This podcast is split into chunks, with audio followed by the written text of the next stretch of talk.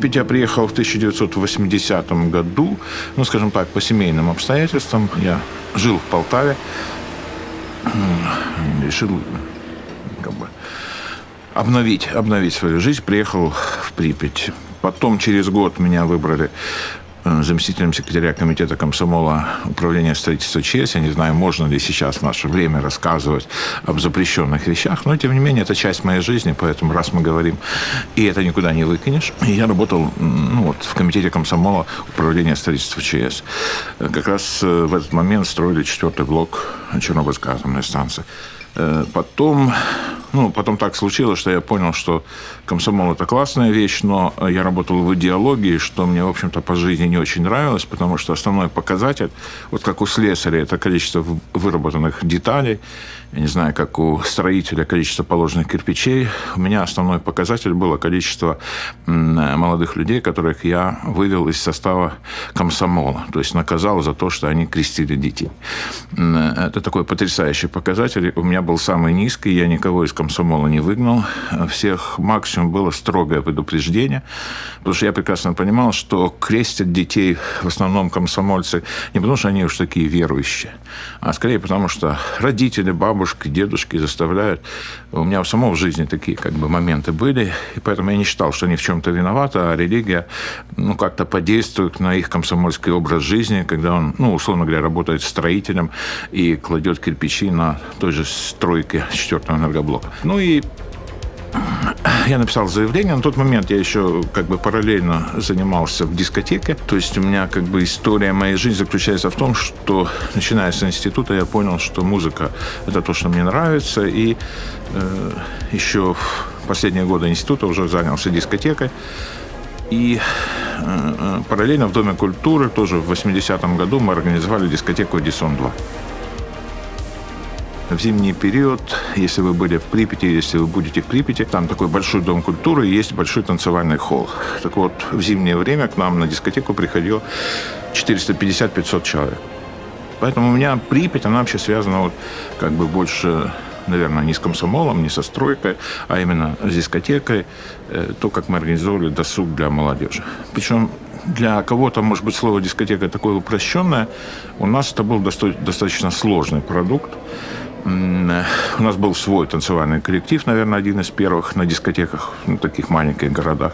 Мы использовали видеоаппаратуру, наверное, одна из первых э, видеокамер была в дискотеке. В Дом культуры привезли видеокамеру и за ненадобностью положили на склад.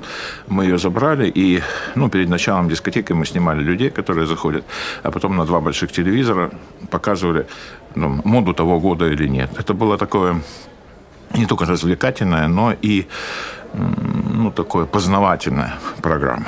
Я не думаю, что все поклонники дискотеки знали, что такое Дипапл и дым, и дым над водой, но когда они слушали вот эту композицию, мы рассказывали, что это мы сегодня на подводной лодке и, и так далее, и так далее, то народ как бы с увлечением смотрел на это дело. Плюс смотрел это важно, потому что у нас на дискотеке использовался большой полиэкран, и мы с помощью трех слайд-проекторов одновременно транслировали три больших слайда сверху над танцевальной площадкой. Что касается самого города, то он действительно был молодой, было очень много людей молодого возраста, которые приезжали, особенно вот 86 год перед этими неприятными событиями население города было около 49 тысяч. И что самое интересное, или что обидное, э, у нас был Дом культуры при правкоме Чернобыльской атомной станции. И потом, после аварии уже, когда ну, по всему Советскому Союзу стали рассказывать, что вот Чернобыль, авария, то люди присылали посылки, где писали поселок поселок Припять. Настолько это было обидно слышать, потому что в речи генерального директора, ой, генерального секретаря господина Горбачева прозвучало, что поселок атомщиков был выселен в течение там, короткого времени. Ну, такой поселок, если вы представляете, на 49 тысяч населения, это было, ну, позорище.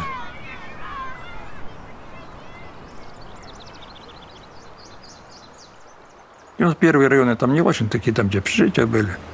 Но все равно там старались как-то их там украсить, там панно какое-то, там подвод от Припяти был, туда канал прорыли, ходила ракета из Киева. Ну, это судно на, воздушных, на воздушной подушке или на воздушных крыльях. Она когда до 70 км в час, час ехала по воде, ну, чуть меньше, может быть. Она когда разгоняется, так она как-то поднимается вот так, и такие как бы, ну, как бы над водой она идет. Да, человек, наверное, около ста там помещалось, чуть может меньше. И кометы были, кометы большие были такие, они такие, и по весу больше были, и такие, ну, красивее такие были. Раньше они ходили, ну, и на Гомель ходили туда, и на Лоев ходили, на Беларусь из Киева. Можно было спокойно поехать. Там в Беларуси книги тогда были хорошие. У нас не было книг, а там книги выпускали хорошие. И мы часто ездили в Белоруссию на автобусе или на ракете, садились. Три мушкетера, там вот эти Анжелика Маркизан, Галаутуки там были. Ну и классика была. То есть книг очень много было всяких. Там кафе было прямо на берегу. Туда еще ресторан позже открыли, уже ближе к аварии. Там Дом культуры энергии, потом гостиница, и там ресторан сделали. А так-то кафушки-то эти рабочие были, там столовые типа такие. А это такое кафе приличное было. И прямо на берегу там, и там вот это ж... А в основном там приезжали молодые специалисты, одесситы. Вот, веселый народ такой, вот это же молодые, туда каждый вечер, туда свободно. Вот то, что там, ну, пиво там попили, там винца немножко. Не напивался так никто. Вот, так, веселились просто. Погода хорошая летом. Очень классно было все. Мы через 7 месяцев, э, как приехали, получили квартиру в самом центре Припяти, на улице Лазарева, дом номер 3, напротив главпочты. Э, рядышком а, был большой торговый центр. Значит, э, инфраструктура в Припяти складывалась, ну, во-первых, ну, то, что магазины, сразу кинотеатр – музыкальная школа, школа искусств для детей. Э, потом спортивный комплекс, бассейн. Э, Причем бассейн один для младших э, ребятишек и бассейн большой возле школы, где, учились мои дети, Лазурный назывался. Уже сынуля мой учился в школе и занимался, значит, ходил в бассейн, это одно, и легкая атлетика. А легкоатлетический комплекс, ну, спортивный комплекс был у нас на берегу Припяти, э, там был профилакторий, ну, вот э, для этих, ну, для тех людей, у кого там какие-то проблемы с ЖКТ, люди там питались, отдыхали. И там были гаражи, спортивный комплекс и гаражи. И а детки наши, значит, э, закончили тренировку. И вот эта вот дорога от гаражей до, до Припяти, она была вся в соснах. Причем сосны были, э, ну, много, многолетние. Это было, наверное, ранней осенью. Э, там шишек было много. И, ну, не знаю, у кого из них возникла идея, они как белки залезли на эти сосны и стали бросать шишками проходящих людей. А поскольку мы все друг друга знали в поселке, все, всех детей знали, мне позвонили на работу и сказали, вы знаете, Валентина Николаевна, ваш сын сидит на сосне и бросает сосновые шишки в проходящих людей. Ну, это один из знакомых. Он все-таки заставил Алешу слезть с сосны и э, сказал, отправляйся домой. И больше так не делай. Я на работе. Примерно рассчитала время, когда мой сын дойдет от этого перекрестка, от сосен, до дома. Набираю э, номер телефона свой домашний. Сын уже дома. Я, его, я ему говорю, Алеша, ты почему бросал э, шишки в людей проходящих? Он, наверное, чуть не упал возле телефона, потому что говорит, мам, а ты где? Я говорю, я на работе. Откуда ты знаешь? То есть вот, вот это о чем говорит? Что мы знали, даже если мы на работе, да, и мы не знаем, ну, где дети, зато другие видят.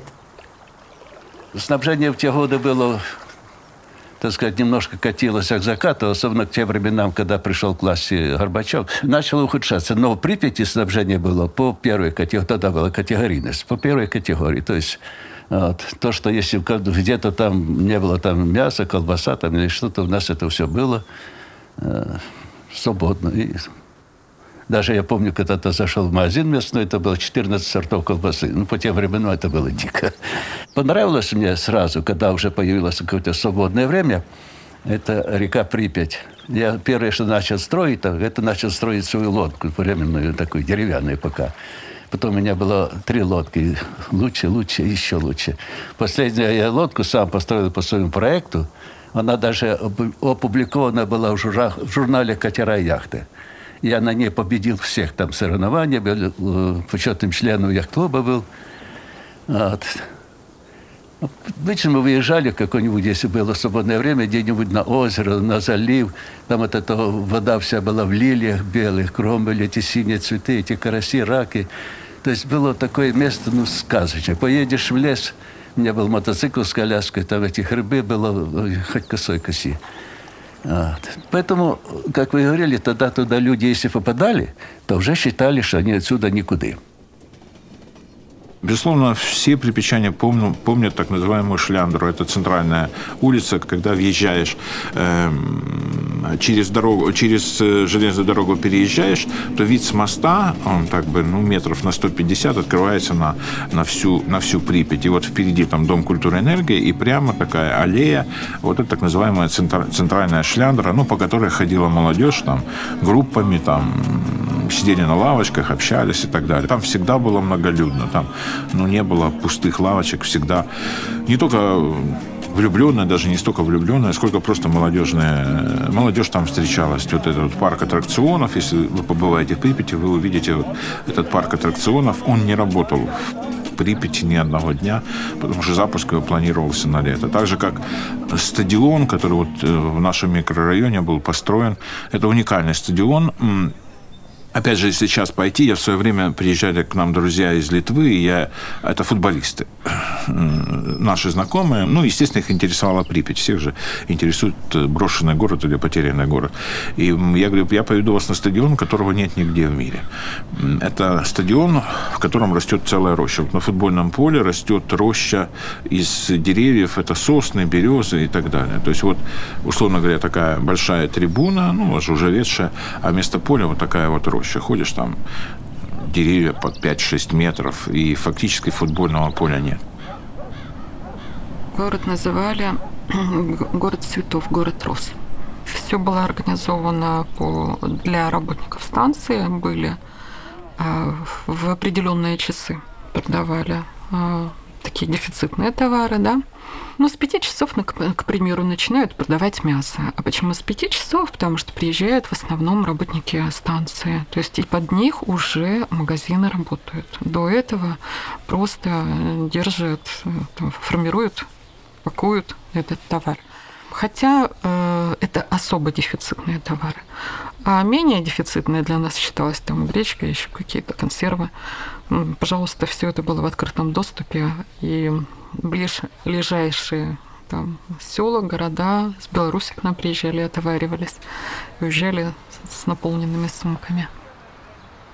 Ну і музика, музика кругом. От таке враження в мене йшла я на роботу, будинки, будинки, там лісочок, падає сніг, І музика десь зверху сніг кружиться, і цей сніг лопатий так потихеньку падає.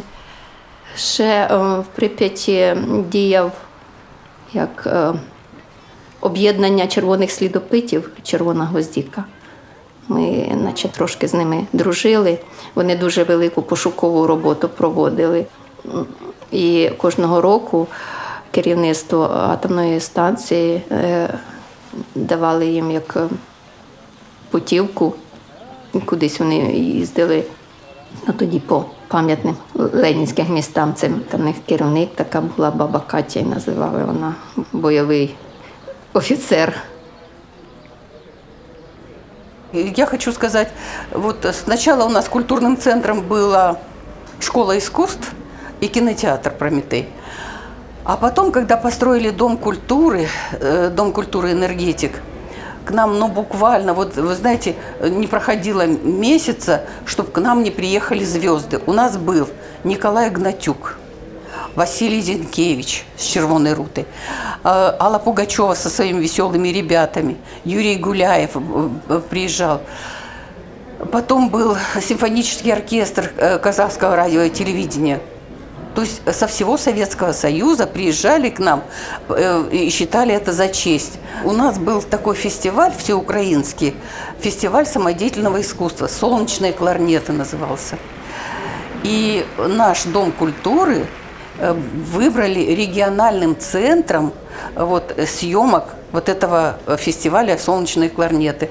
Потом лучшие номера снимались, и э, потом по украинскому центральному телевидению показывали эти номера.